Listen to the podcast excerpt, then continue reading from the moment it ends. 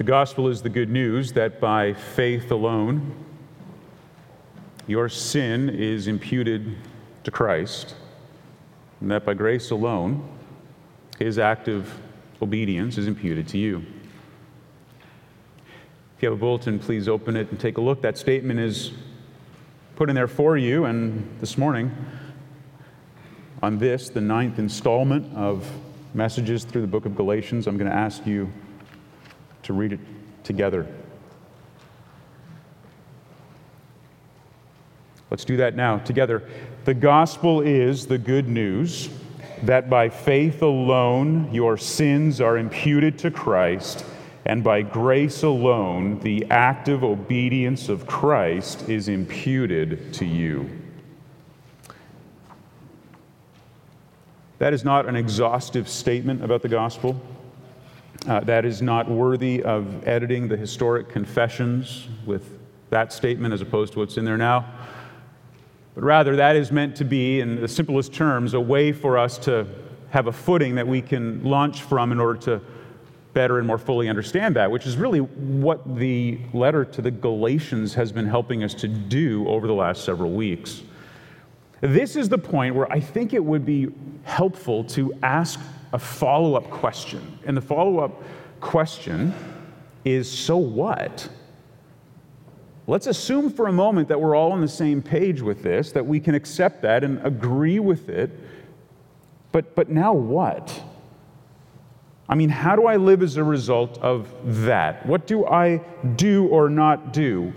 What is the practical application? When will I know that I'm actually measuring up to that? Who can I imitate because they've gone before me and done it well? Where are the key performance indicators? Why are there no instructions? These are the questions that often come to our mind when we first grapple with everything that has been done for us. Because there's something inside of us that understands there ought to be a response, but now we're nervous about getting that wrong. We don't want to respond in the wrong way. We want to make sure that we please the Lord and honor Him without somehow accidentally trying to do the work over again that He's already done, and it puts some really well-meaning Christians in, in kind of a difficult spot. And so this morning, I just want to begin, uh, again, a little longer introduction than normal, but I just want to begin by clarifying two particular terms, two words, that you're going to hear a lot, and, and you've probably heard them a lot already, and you're, and you're going to hear them going forward, and it comes from the Greek language, and it's one of the ways that we understand what a verb in the Greek language is trying to communicate.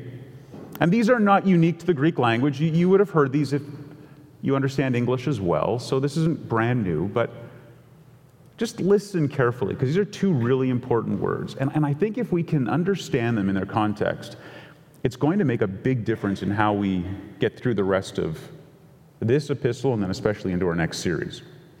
So the first word is the word imperative. You've probably heard that before. An imperative is a command. An imperative, both in English and Greek, is a, is a verb that says you are supposed to do this. It's, it's an instruction. And the Bible has, has many of them, and a word that we're going to use to describe those imperatives is a simple word, law. It's the law. It's the, it's the requirement. It's the rules. It's the expectation, it's the command. These are the things that you're supposed to do.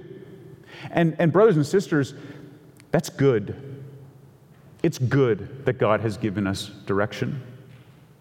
Never for a moment think that we're trying to throw that away. We just need to explain it properly so we're not, it's not misunderstood. But these are the imperatives. There's about one thousand eight hundred seventy-seven of them in the Bible, so they're common. These are the instructions and these are the rules.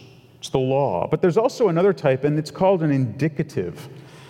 And an indicative is simply a statement of fact. It just tells you what is. You are this. It's not a value judgment. It's just a statement of fact. And the Bible has many of those too. And you know, some of them uh, relate to the finished work of Christ on our behalf, and those are the most important ones for us in this context, okay? Some of them relate, the indicative, the statement relates to the finished work of Christ on our behalf. Those indicatives are good news. Those are gospel. Those are the things that we say to one another and sing to one another and build one another up with. That's the, the good news of the gospel. You are loved. You are forgiven. You are justified. You are in fellowship with Christ. You belong to Him. You will be resurrected. You have your reward in Christ. You are a new creature, and on and on and on. Those gospel indicatives and statements are so crucial to just remember over and over again. Why? Because the gospel indicatives, the gospel truths, are the foundation for the imperatives. There are rules, there are laws, there are commands, but they're not given in isolation. They're not just dropped on us from God. They're not just sort of mentioned on his way out. When, when he's leaving and he says back to us, I'm going to be gone for a little while, these are the rules. It's not like at, at, at home when you leave your children behind and you give the rules. Just yesterday we dropped Andrew off at Masters. That's our third now to have left. We're down to just one. Fourth child. The child that we barely got to know growing up because we were so busy with the other ones, I guess. Some of you are fourth children. You always remember the first couple names, and then it's just like the rest. And and and it, it's going to be wonderful for him because now going forward, he gets the undivided attention of both of his parents. The intense degree of fellowship that he will have with mother and father is something he has yet to even begin to understand. He's so excited for it. He can't wait. It's just the three of us. You see, earlier on, when we left, and there was like a bunch of them, we just had to give some rules. We'd say, just do this, don't do this. We're going out for dinner, we'll be back in a few hours. And sometimes we kind of think of God's law that way, that He ascended and gave us the Holy Scripture just so that He can keep us all under control until He returns. Well, brothers and sisters, that's not the way we should understand the imperatives in Scripture. Because as a matter of fact, those commands, that law is God's holy law. It's His holy requirement. It manifests His nature and His glory. The gospel is that perfect atonement of God having been done for us.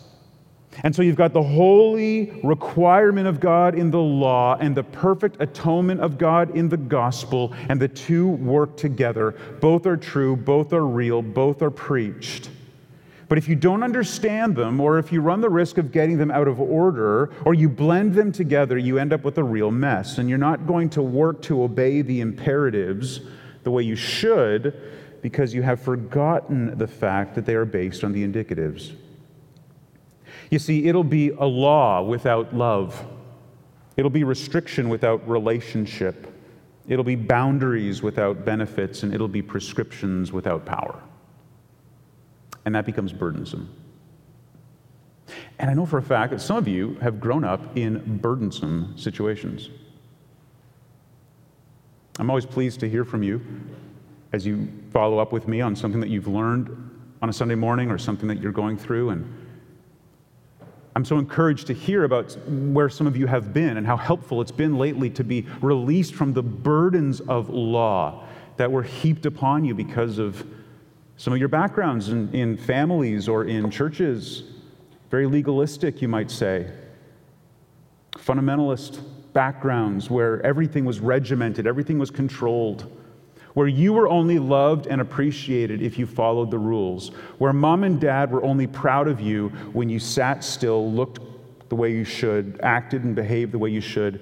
And because you were so desperate for their love and their affection, you became very good at conforming to the external law. And the moment you were out from under their hand, you just completely lost it. You chased after everything that was in the world because you had never been truly informed. You had never truly learned. You had never truly been born again. You weren't a new creature. You were just a really good conformer. Others of you are not very good conformers. And so what you experienced was the difficult upbringing of being in a church or a family where you were always at odds with the people who were over you.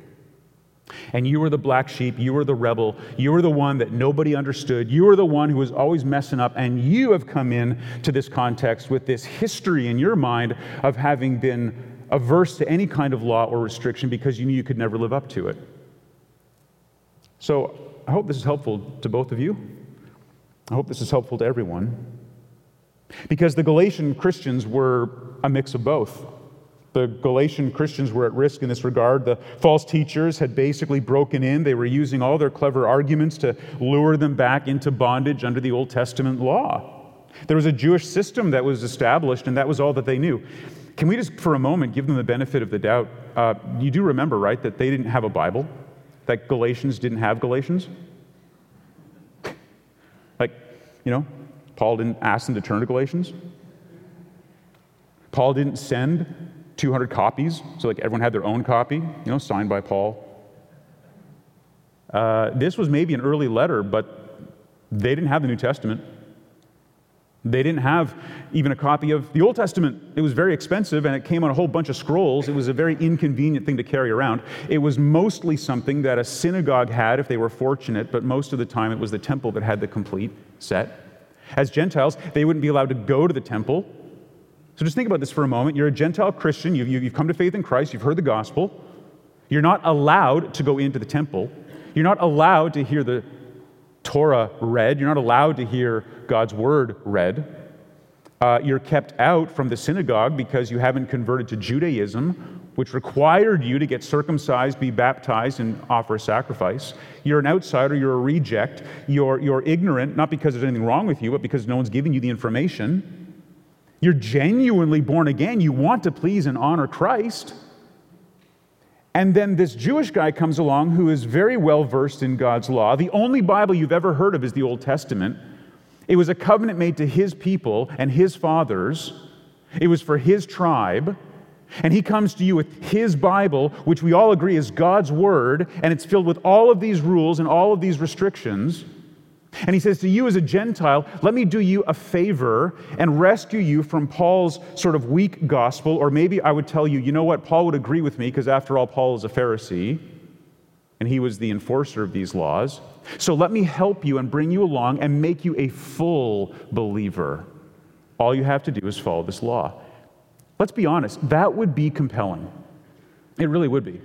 The Galatians aren't getting this letter because they're stupid. The Galatians are getting this letter because they're just like you and me. And they had been, in a sense, tricked by those who had a really good package of evidence to prove that what they were doing and what they were offering would have made them a more complete Christian. And it's into that context that we need to understand that these Gentiles, these Galatians, were at the risk of basically adopting a counterfeit gospel. And that's why Paul writes. That's why he's so passionate about this. He continues then to defend that gospel by showing how it's fulfilled in Christ. It's the fulfillment of all of those old covenant prophecies. They were pointing to this one, this Savior, this one who would come. And here's the key. Listen carefully, because this is the answer to everything. Paul says to them, he is the one who has come to fulfill these prophecies about the Messiah and the promises that came with that prophecy, namely, that when he came, he would bring the Spirit. This is all about the Holy Spirit. We don't talk a lot about the Holy Spirit. Some of us are a little bit afraid to talk about the Holy Spirit, but we're going to talk about the Holy Spirit in great detail today and next week as well, because that's really the meaning of all this. That's why we've called this sermon the Spirit of Power. The Holy Spirit is the ultimate reflection of the promise. That is why Christ said, it is better for me to go in order that I might fill each and every one of you. It's actually better that the physical presence, the incarnational second person of the Trinity, it is better that he go and ascend back to where he came from in order that the Spirit is then sent to indwell us. It's only better if we get more of him, not less of him. Would you agree with that? And what's even better is that not only is he come, but he's in us, he indwells us, and he empowers us to obey the law. Now the law is not a burden. Now the law is not something that is heaped upon you. Now the law is not discouraging and crushing. And you know what? Shame on anyone who tells you that it is. Shame on anyone who tells you that it is. Last couple of weeks I've been uh, up in L A for a couple of events. One was for a wedding and then to drop off Andrew. And um, been meeting up with some people who I was closer with about ten years ago, back when I was pastoring in that area. And I'm so encouraged to hear how many of them are learning and growing in this area as well. And we had great conversations about it, great things that we shared about what we're learning and, and how we're growing. And I remember having a conversation with, with one guy up there one time, and he had gone to, to listen to this person preach, and uh, he came back saying just how great it was because he was so convicted by what this guy was saying that he almost questioned whether or not he was saved. And I thought, why is that a good thing? And his answer was that he preached so heavy, it was so intense, it was so difficult for me to live up to what he was saying. It was so extreme. He laid out all of these instructions. He made me feel like I was such a failure in the Christian life that I, that I wasn't even sure that I was saved. And he took that as a good thing and came back and tried to work even harder. Can I remind you that that's not the goal of explaining God's moral law? That's not a good indication of faithful gospel preaching. In fact, what I'd like to show you this morning is that Paul is going to actually go in the opposite direction than something of that nature. Paul, if you'll notice, in Galatians chapter three, verses two and three, begins the section by saying, "Did you receive the Spirit by works of the law or by hearing with faith? Are you so foolish, having begun by the Spirit, that you are now being perfected by the flesh?" He then goes on to give illustration after illustration. Just like Peter talks about in First Peter one, one and two, he addresses the Galatians along with the others who were scattered in that area of the Roman Empire. And he talks to those Galatians as well, Peter does, and he calls them exiles. Exiles was a, was a, a term that, that would have made sense to them. They were like the Jews being exiled. And he says to them, using all these Old Testament illustrations, talking about then Abraham and Sarah and Hagar and Isaac and Ishmael and Sinai, Jerusalem, circumcision, all these people, places, practices that the Jews were using against those Gentiles, Paul is going to take all of those illustrations and he is going to show how even as Gentiles they are the true Israel of God. And so in chapter five, that theme continues, and I think Paul is borrowing imagery of exile and redemption to prove that the Holy Spirit is greater than the law, that the law will never make you conform. It's only by the power of the Spirit that we're delivered from bondage, overcome the flesh, and obey that eternal moral law of God.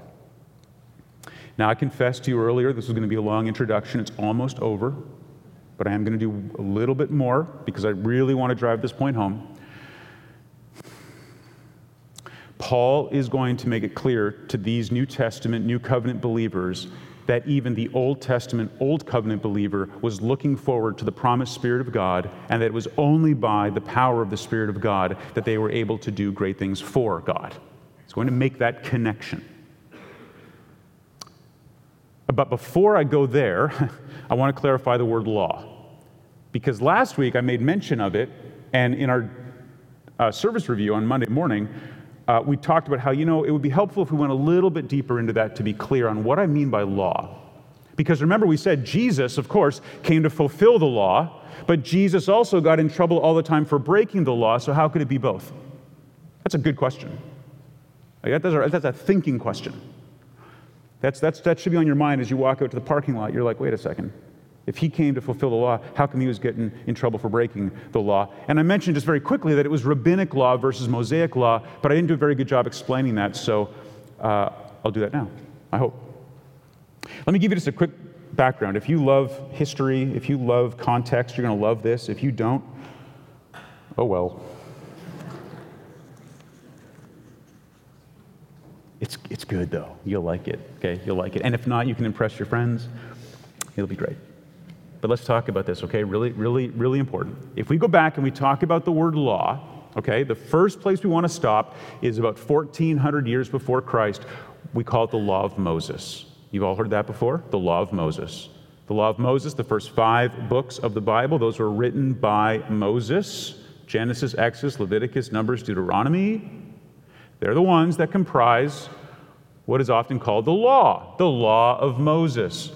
Now, is that law good? Yes or no? Yes. Thank you, class. We are off to a wonderful start. Now, after that, you have something called the mitzvot, which is my way of trying to pronounce it in Hebrew, which I know is terrible. I'm not even going to look over here at Andrew because he's like rolling his eyes probably thinking, oh man, seriously? It was awful. But somewhere around four hundred B C or so, the rabbis took all of the law of God, the good law of God, the Mosaic law of God, and they made six hundred thirteen laws out of that. Now, before you jump to a conclusion, let me explain this, because I know sometimes we're really negative on that. Here's what they did. They, they really took the law of God in the first five books, and they tried to enumerate it into a list. There's nothing like inherently wrong with that. In fact, if you go through the list, like I did, I read all six hundred thirteen of them, most of them are directly out of the Torah. The, the problem is sometimes they would take something figurative and they would make it literal. Let me just give you one example. In, in the covenant law of God, in, in the Torah, he says that you should bind these truths on your arms and on your forehead. Now, when he says bind them on your arms and forehead, did he literally mean bind them on your arms and forehead? Like, are you supposed to get a copy of the scroll, tie it on your arm? Of course not. But see, they took that literally, and so they, they made that list. And you know, you can always defend yourself if you tell somebody you're taking the Bible literally. Like, that's a really easy defense, isn't it? I'm taking the Bible literally, word for word. Okay, well that's why in Jesus' day you had people with these boxes that had the law written on it, literally tied to their forehead. That's why today some of the Hasidic Jews will still do that, not only in Israel, but also on the plane, and also in the airport while you're waiting for the plane. I just saw both of those recently. At the right time, they'll get up and they'll figure out where east is and they'll point east and they'll start tying something around their wrist and they'll put the prayer shawl on and they'll get their phylactery out and they'll take out their prayer book and they'll start swaying back and forth and they'll start doing all of their religious services. Well, that was all a literal interpretation of that.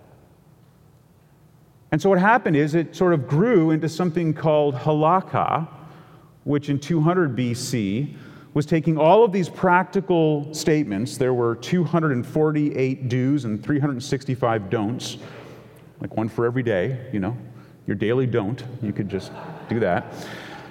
But this was the practical application of it, and it became very specific, but it also became very traditional. It instilled cultural purity. Do you remember last week how we said that the Jews were coming back out of captivity? If you just have a brief understanding of their history, they were at their zenith during the United Kingdom under Solomon, and then Solomon's son, Rehoboam, ended up splitting the kingdom, and you have the ten tribes in the north and the two tribes in the south. The ten tribes in the north were taken by Assyria around seven twenty-two A D. They're gone, the lost tribes. The other two tribes down in the south, they were taken by Babylon in a few waves, but call it five eighty-six when it started, B C. And they were allowed to come back when King Cyrus came to power, but they came back as subjects not of Babylonia, but of Persia, later Greece, and later Rome, until it was destroyed in seventy A D. So, so what you have there is a group of people coming back. They've got no land. They've got no sort of geographical boundaries. They have no temple built yet. The wall wasn't built yet, no capital city. And so what you had is during the time leading up to that, very fastidious religious people were creating rules that would define them culturally. Would set them out culturally. We still have that though, don't we? Don't we still have cultural Christianity? Don't we still have that where people say, well, I'm a Christian, so I don't X, Y, Z. Even though the Bible doesn't forbid it, I don't do it because it's part of my culture. They mark themselves out as being more moral because of these cultural things.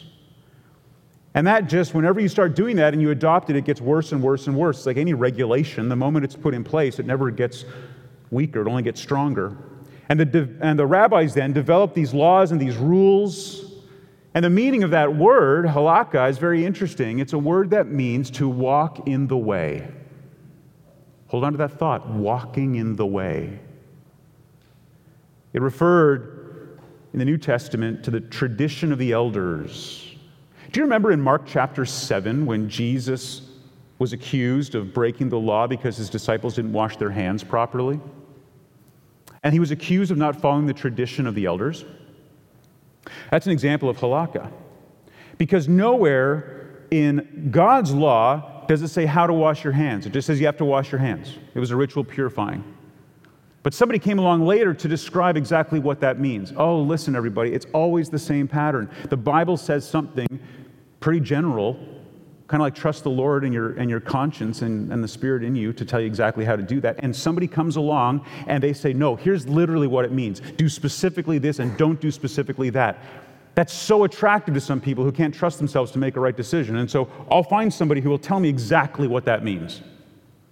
And that's exactly what was going on with them. And so they had this very, very specific way to wash your hands. And if you think that's just silly stuff Jesus dealt with, I went on YouTube and found a rabbi who write, who does these YouTube videos on how to follow this law so that when you come into the synagogue on the Sabbath, you know how to do it properly. He goes through the whole routine. It takes a long time to wash your hands properly. You start off with your less dominant hand, washing your dominant hand. You say, well, that's a little bit awkward. Exactly, he says, that's the point. It's meant to make you stop and think about the fact that this is not practical. This is for your own holiness. And it goes through all the routine of how to do that. And then you have to be very careful when you're when, before you dry your hands that you don't turn your hands upward, because if a drip of water comes down past the part where you have washed and then you put your hand down again, you've got the unclean part of your body, water touching the clean part, and you got to do the whole, whole thing over again. And that might sound absurd to us, but that's what Jesus was dealing with. If you find yourself railing against those sorts of bizarre cultural restrictions that happen even in your Christian community, then you have the heart of Jesus. Be thankful. Because he hated it too. In fact, he loved blowing up that stuff. Now, again, for some of you, this is not new. It's reinforcing. For some of you, you you're, you're understand that, you believe that, and, and, and this will just help amplify it a little bit. And for some of you, I know this is category bursting. This is paradigm shifting. This is making you very uncomfortable because you very much like being told what to do. And I want to just gently encourage you to move forward out of that. This is not antinomianism. This is not throwing away all moral restraint. This is understanding it in light of the gospel. These halakha that came in the two hundred B C that the Pharisees were responsible for putting together had some pretty specific rules, not only on the hand washing, but I'll give you a couple others. For example, walking more than two thousand cubits, which was half a mile from your home on the Sabbath, was considered a violation of this law. You couldn't go more than half a mile. And, and I'm being serious. The way that some Jews got around that was that when they got to the half mile mark, they would turn around and they would walk backwards. There's no rule about walking backwards. It was against the law for a woman to look into the mirror on the Sabbath. The rabbi said she might see a gray hair and try to pluck it out, and that would be work. Can you imagine living under the tyranny of a system like that, that had a rule for everything? Some of you are like, yes, I grew up in a house like that. Yes, I went to a Bible college like that. So, in direct violation of this, Jesus comes with a whole new paradigm.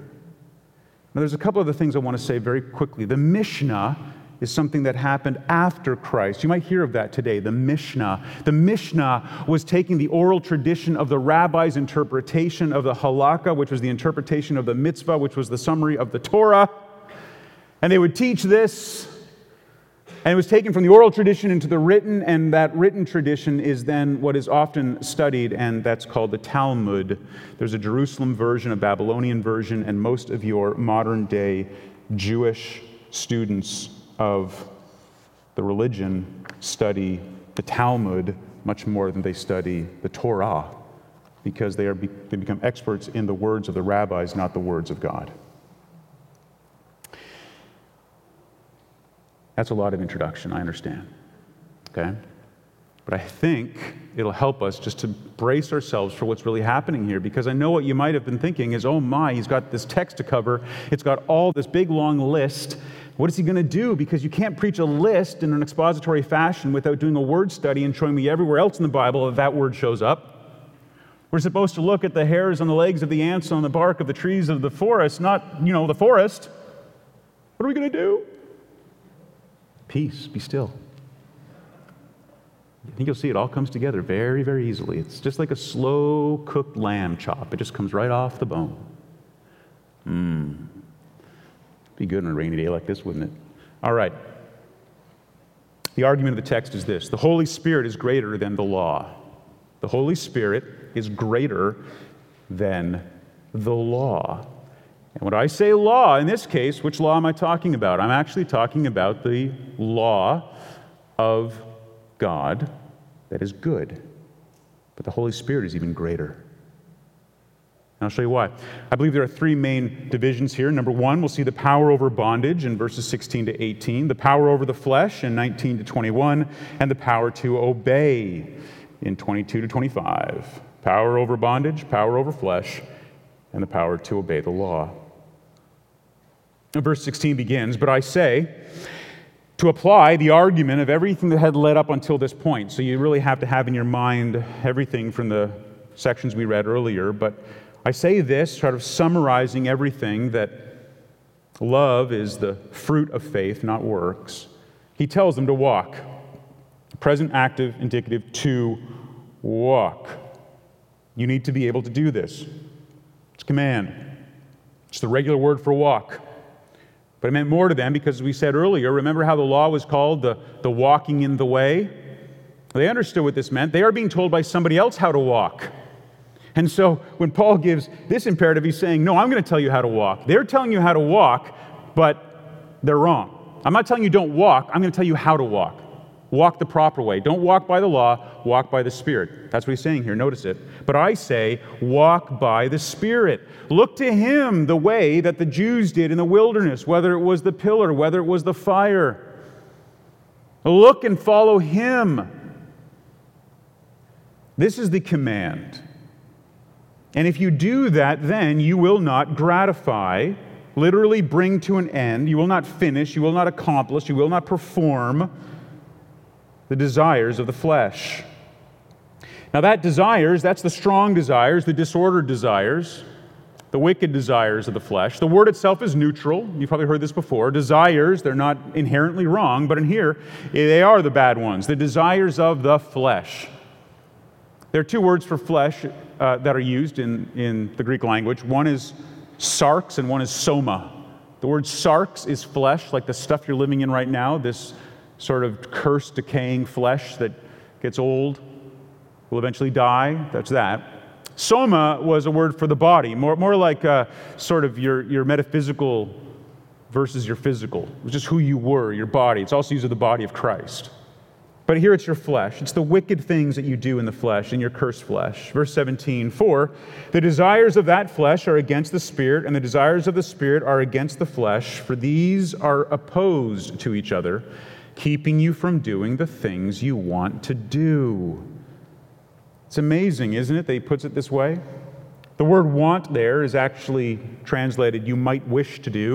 There's these things that you would rather do, you might wish to do them, but the main obstacle in doing the things that you know please the Lord is your own rotten flesh. We can all relate to that. We know sometimes the limits. Spirit is willing, but the flesh is what? Weak. Sometimes weaker at one time than other times. It's weaker when it's hungry. It's weaker when it's tired. It's weaker when it's distracted. It's, it's, it's weaker even at times, but it's always weak.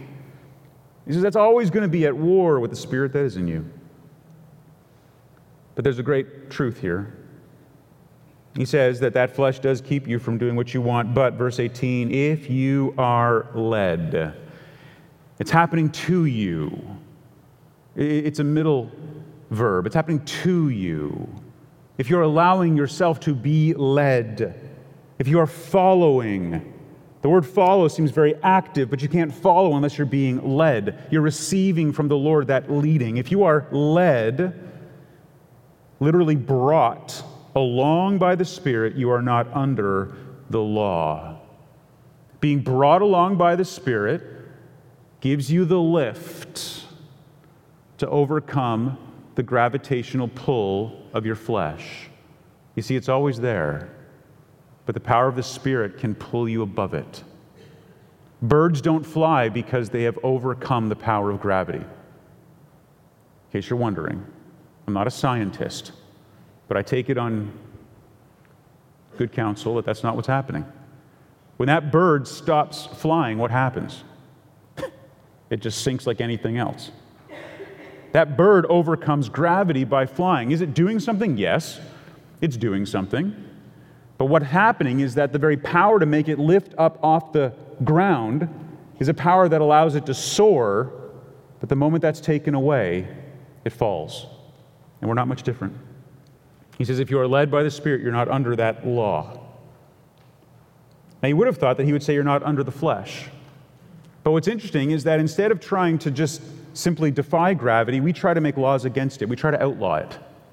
Instead of just defying the flesh and living by the Spirit, we say, I would rather make laws to protect me from ever having to succumb to the flesh. And this is where the man-made laws come in. This is where God's law become man-made laws, and everything becomes this massive burden to try to do everything we can to clamp down on the flesh. And yet the harder we try to do that, the stronger the flesh gets, the more discouraging the battle is.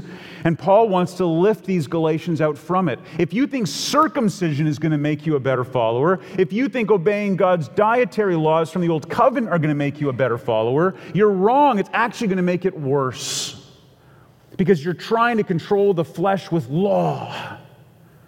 And he says the only way you're going to actually experience power over the flesh is with the Spirit. Number two, this is power over the flesh. Verses nineteen through twenty-one, what is the flesh? What does it look like? Here it is, verse nineteen. Now the works of the flesh are evident. They're brought to light. They're made visible. They become obvious. They are sexual immorality. That means fornication. Impurity, what is stained or rotten. Sensuality, meaning something with no restraint. Idolatry, I believe this was really in view here as the worship ceremony. Idolatry for the people who were living in that day would have been very akin to what Paul has to address with the Corinthians. I believe it's in First Corinthians six, where he says to them, you cannot go after prostitutes. That wasn't saying you cannot go after these women who are standing on the street corner the way that we might think of that. What he had in mind was the temple prostitutes, uh, the ones who would uh, tell you that's how you worship the false gods. And he says that's why you can't unite them to the body of Christ. He says to them, you cannot be engaged in that kind of idolatry. That's where the sexual immorality came from. Much the same here in this region of Galatia.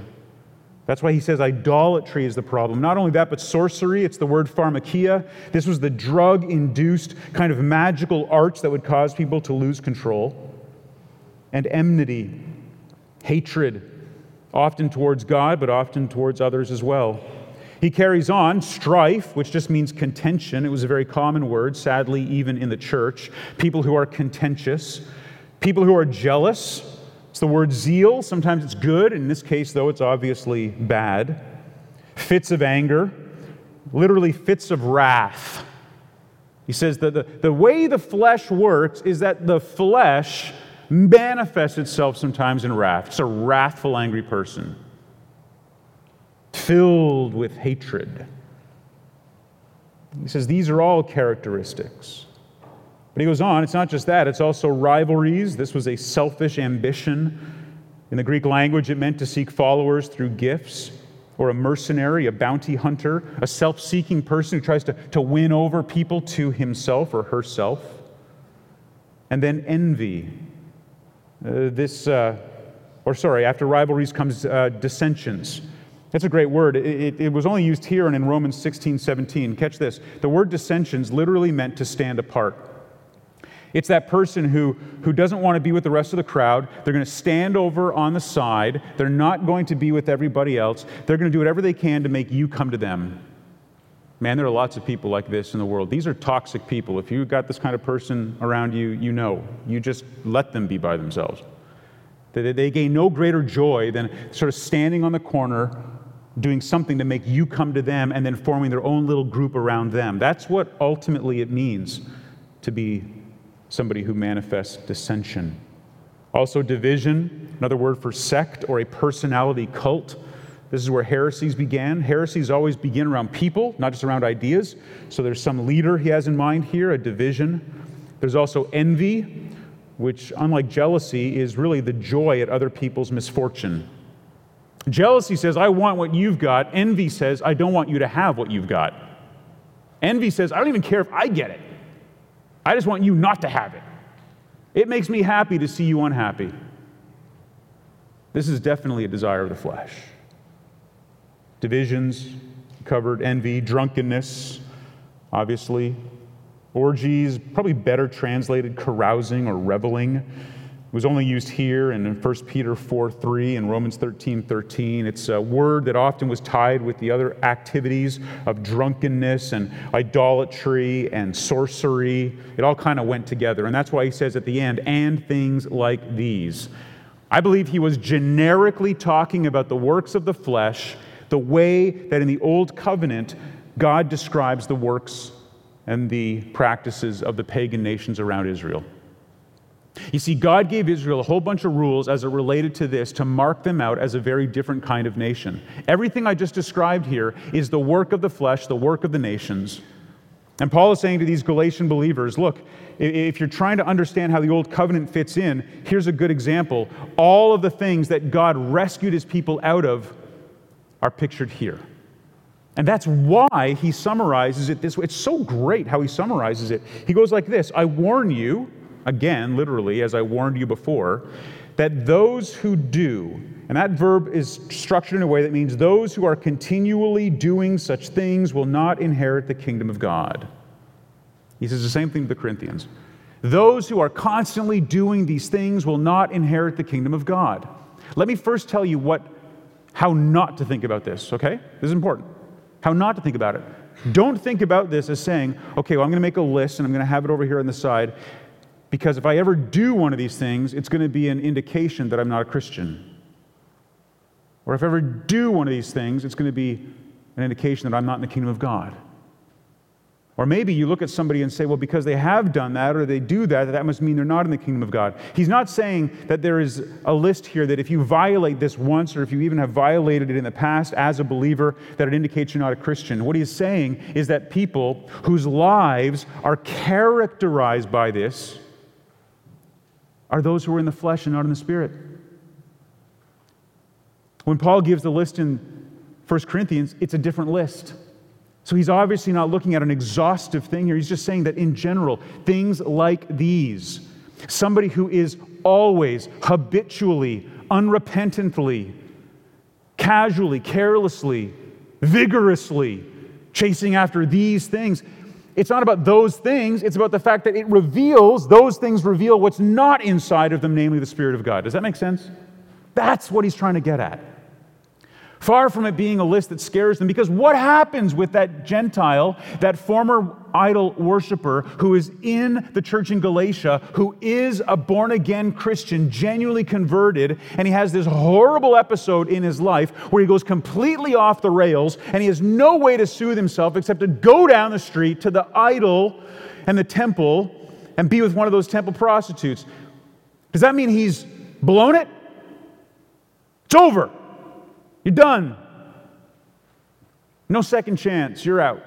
No, it's not saying that. That person crushed by their sin, come back as a fruit of the Spirit in repentance and understanding and brokenness and contriteness and coming back in to the presence of the Lord and His people to receive forgiveness and restoration. We're going to talk about that in the very next chapter. Why in the world does Paul bring that up in the very next chapter if that weren't the possibility even in this church and even in this church? I really hope that this church, I really do, I hope we have a, I know we have a reputation. I, I, well, I know we have a reputation. Every church has a reputation. The church that we used to be had a reputation. The church this used to be had a reputation. And then you bring the two of them together and we've got a reputation. There's more reputation than we know what to do with. But I hope we can fix some of the bad and, and, and, and bring out the good, which is this.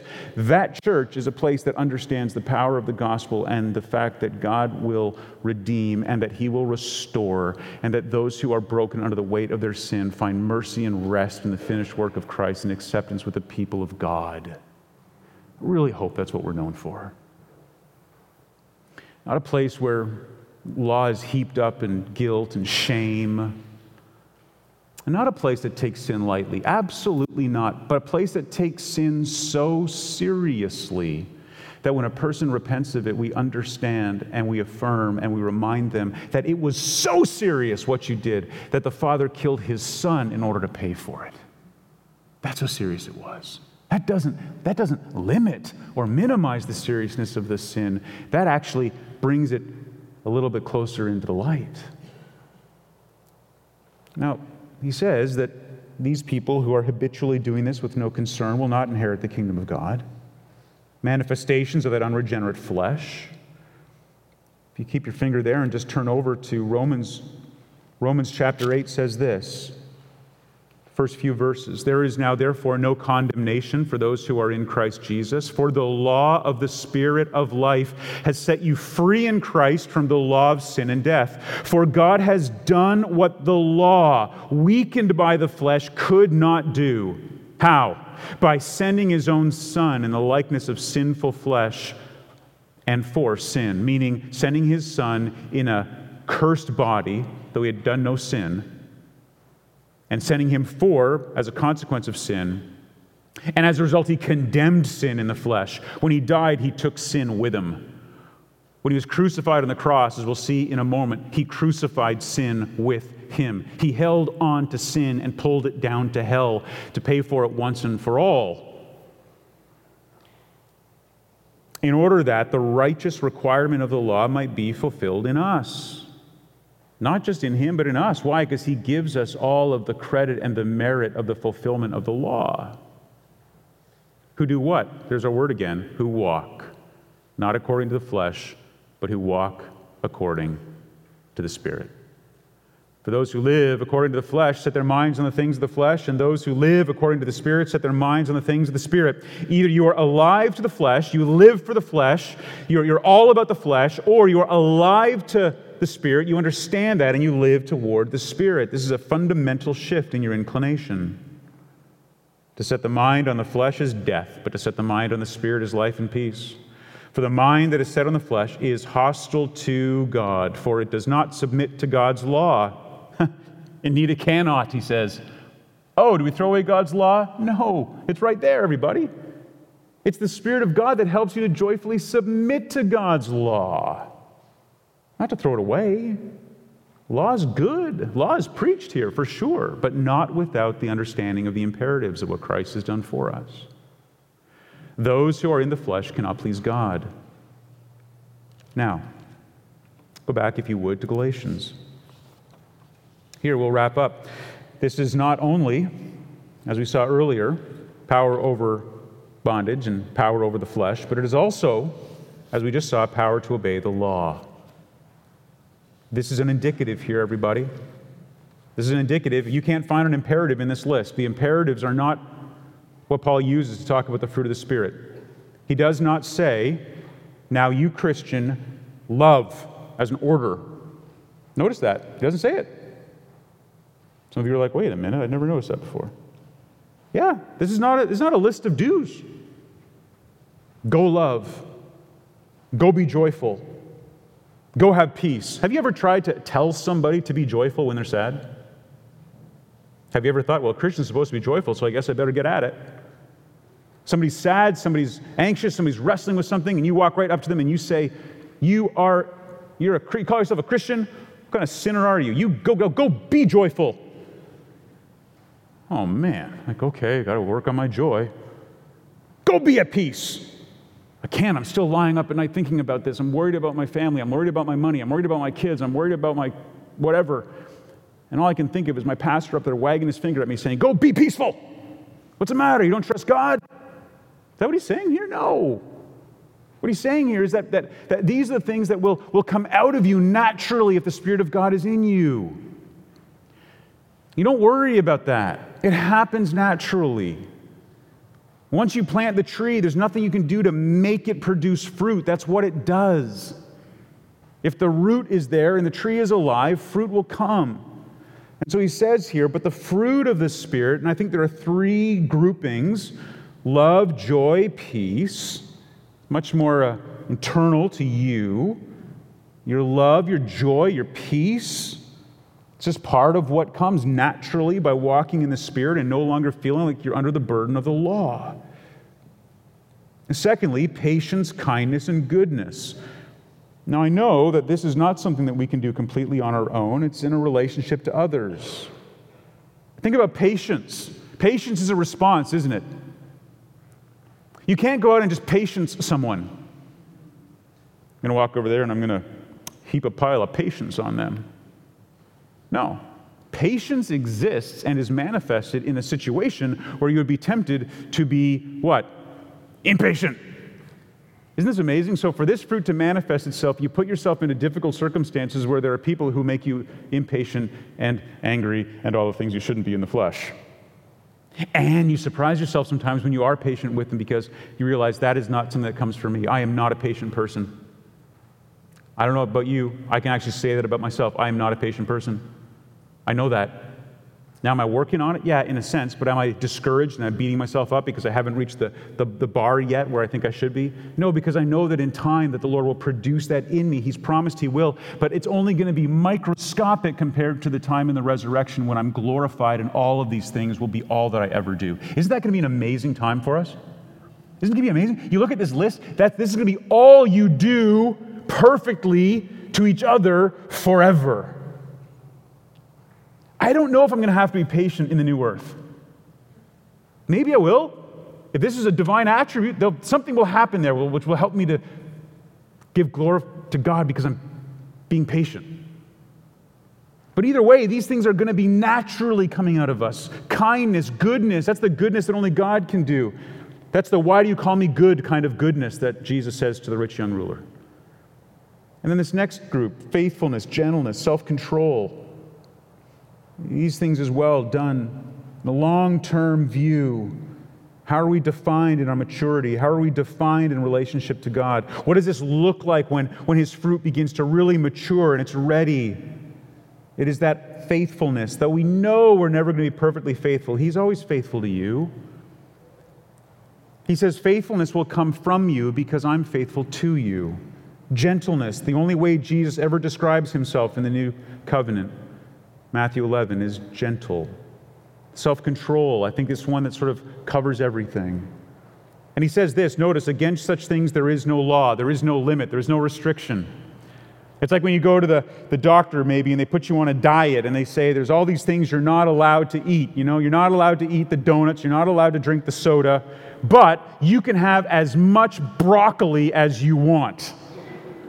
And you're like, can I cover it in chocolate?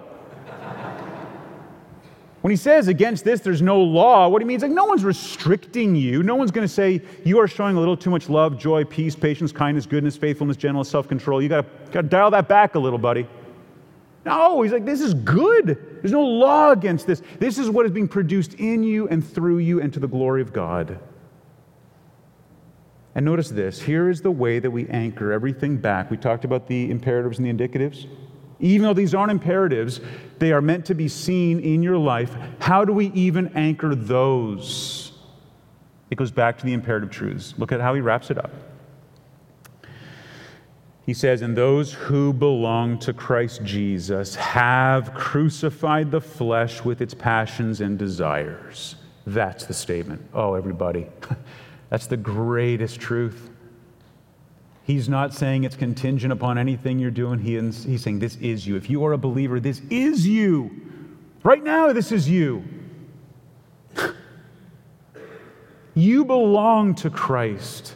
You have crucified the flesh with its passions and desires. So what happens when the person comes to you and they say to you as a small group leader or, or a pastor or an elder or somebody in the church, and they say to you, a disciple, or they say to you, I am, I am struggling with this sin.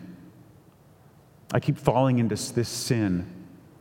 What do you tell them? Do you tell them, well, you need to work harder. You need to put more filters on your, your, your browser. You need to, to, to get up earlier and read your Bible more. You need to pray more. You need to do this, this. You need to do, do, do, do. Here's the prescription.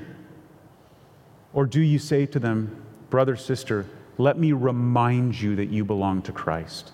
Let me remind you that he has forgiven you. Let me remind you that his righteousness covers you. Let me remind you that he's put his spirit in you, which is even more powerful than your flesh, no matter how strong it seems. Let me remind you that he invites you to him to always bring your issues and cares and concerns and to repent. Let me remind you that he is on a hair trigger to save and restore. Let me remind you he depicts his father as the one who goes running out to the prodigal son down the road to scoop him up in his arms because he He is coming back.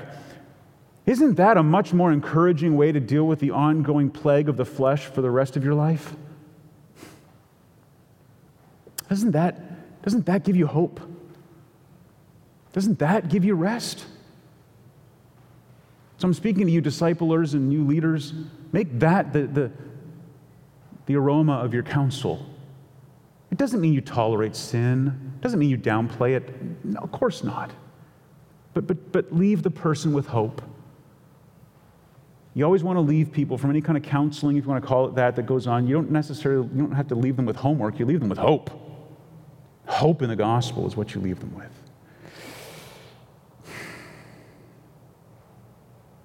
Verse twenty-five, if, and by the way, this should say since. This is a first-class conditional clause. It should say since. It's not logical, it's conditioned. I won't get into that terminology today. That's for next week's introduction, maybe. I don't know. It's not logical progression. It's conditional. It's conditional on the previous verb. What's the verb? The verb is has uh, crucified. So those of you who belong to Christ, Christ has crucified the flesh, its passions, its desires. Because he has done that, the indicative, because of what he's done for you, because he's crucified the power of your flesh, since he's done that, we literally have life by the Spirit. Let us also keep in step. Same metaphor of walking. Different word, step is different than walk. The word step here is not a word that just meant to walk. It's a word that meant a lifestyle. Literally, it would be translated by the Spirit. We should keep living, following, walking. Keeps with that theme. Because you are alive in the Spirit, because of the new life given to you, because your old self was crucified, you can walk and keep in step with that Spirit. In terms of the gospel considerations, there are two, and we've covered them already, but the gospel imperatives are based on gospel indicatives. Be reminded of that, folks. It's absolutely essential. And secondly, gospel fruit comes from gospel faith. The fruit you have comes from faith, not from working harder. Some will produce thirty, some sixty, some one hundred. There are different kinds of trees. There's different levels of fruit bearing, different seasons of fruit bearing, but there will be fruit. The point is that there's fruit, not how much fruit. You're not going to be put in line at the end and given awards because you're a one hundred producer or a sixty producer or a thirty producer. He says there just will be fruit. It'll be different in this life. Look to faith. When somebody says to you, I put my faith in Christ, especially maybe if they're young or if they've been through a life that's been characterized by a lot of sin, some people are tempted to say, well, we'll see. We'll see. You say you're a Christian. You say you believe the gospel. But we'll just sit back and watch to see if you if you measure up down the road. And that's putting a lot of pressure on that person. Instead, why don't you just tell them, it's wonderful news, I'm so pleased to hear that, it encourages me so much. You know what, it's going to be hard though. I know you, you've put your faith in Christ, but don't get discouraged because it'll be hard. There will be days when you do something that makes you wonder if you really did put your faith in Christ. But because you did, I believe that He will empower you and fill you and give you the strength to persevere until the end. And in the resurrection, you'll be glorified and perfect. And I want to help you and walk beside you along that difficult road. Because you know what? Prone to wander, Lord, I feel it. Prone to leave the God I love. Take my heart, Lord, and seal it. Seal it for thy courts above. Father in heaven, thank you for that wonderful truth. And as we lift our voices now in song, I ask that we would do the precious work of edifying and building one another up with these hymns, songs, and spiritual songs, that we would be able to celebrate what you have done for us in Christ, and that it would be a massive encouragement, and that we would leave here filled with joy, filled with peace, filled with love, not because we manufactured it, but because you've done it for us, and you reminded us of all the benefits that have been earned on our behalf, and that we will receive the inheritance for in glory. In your name we pray. Amen.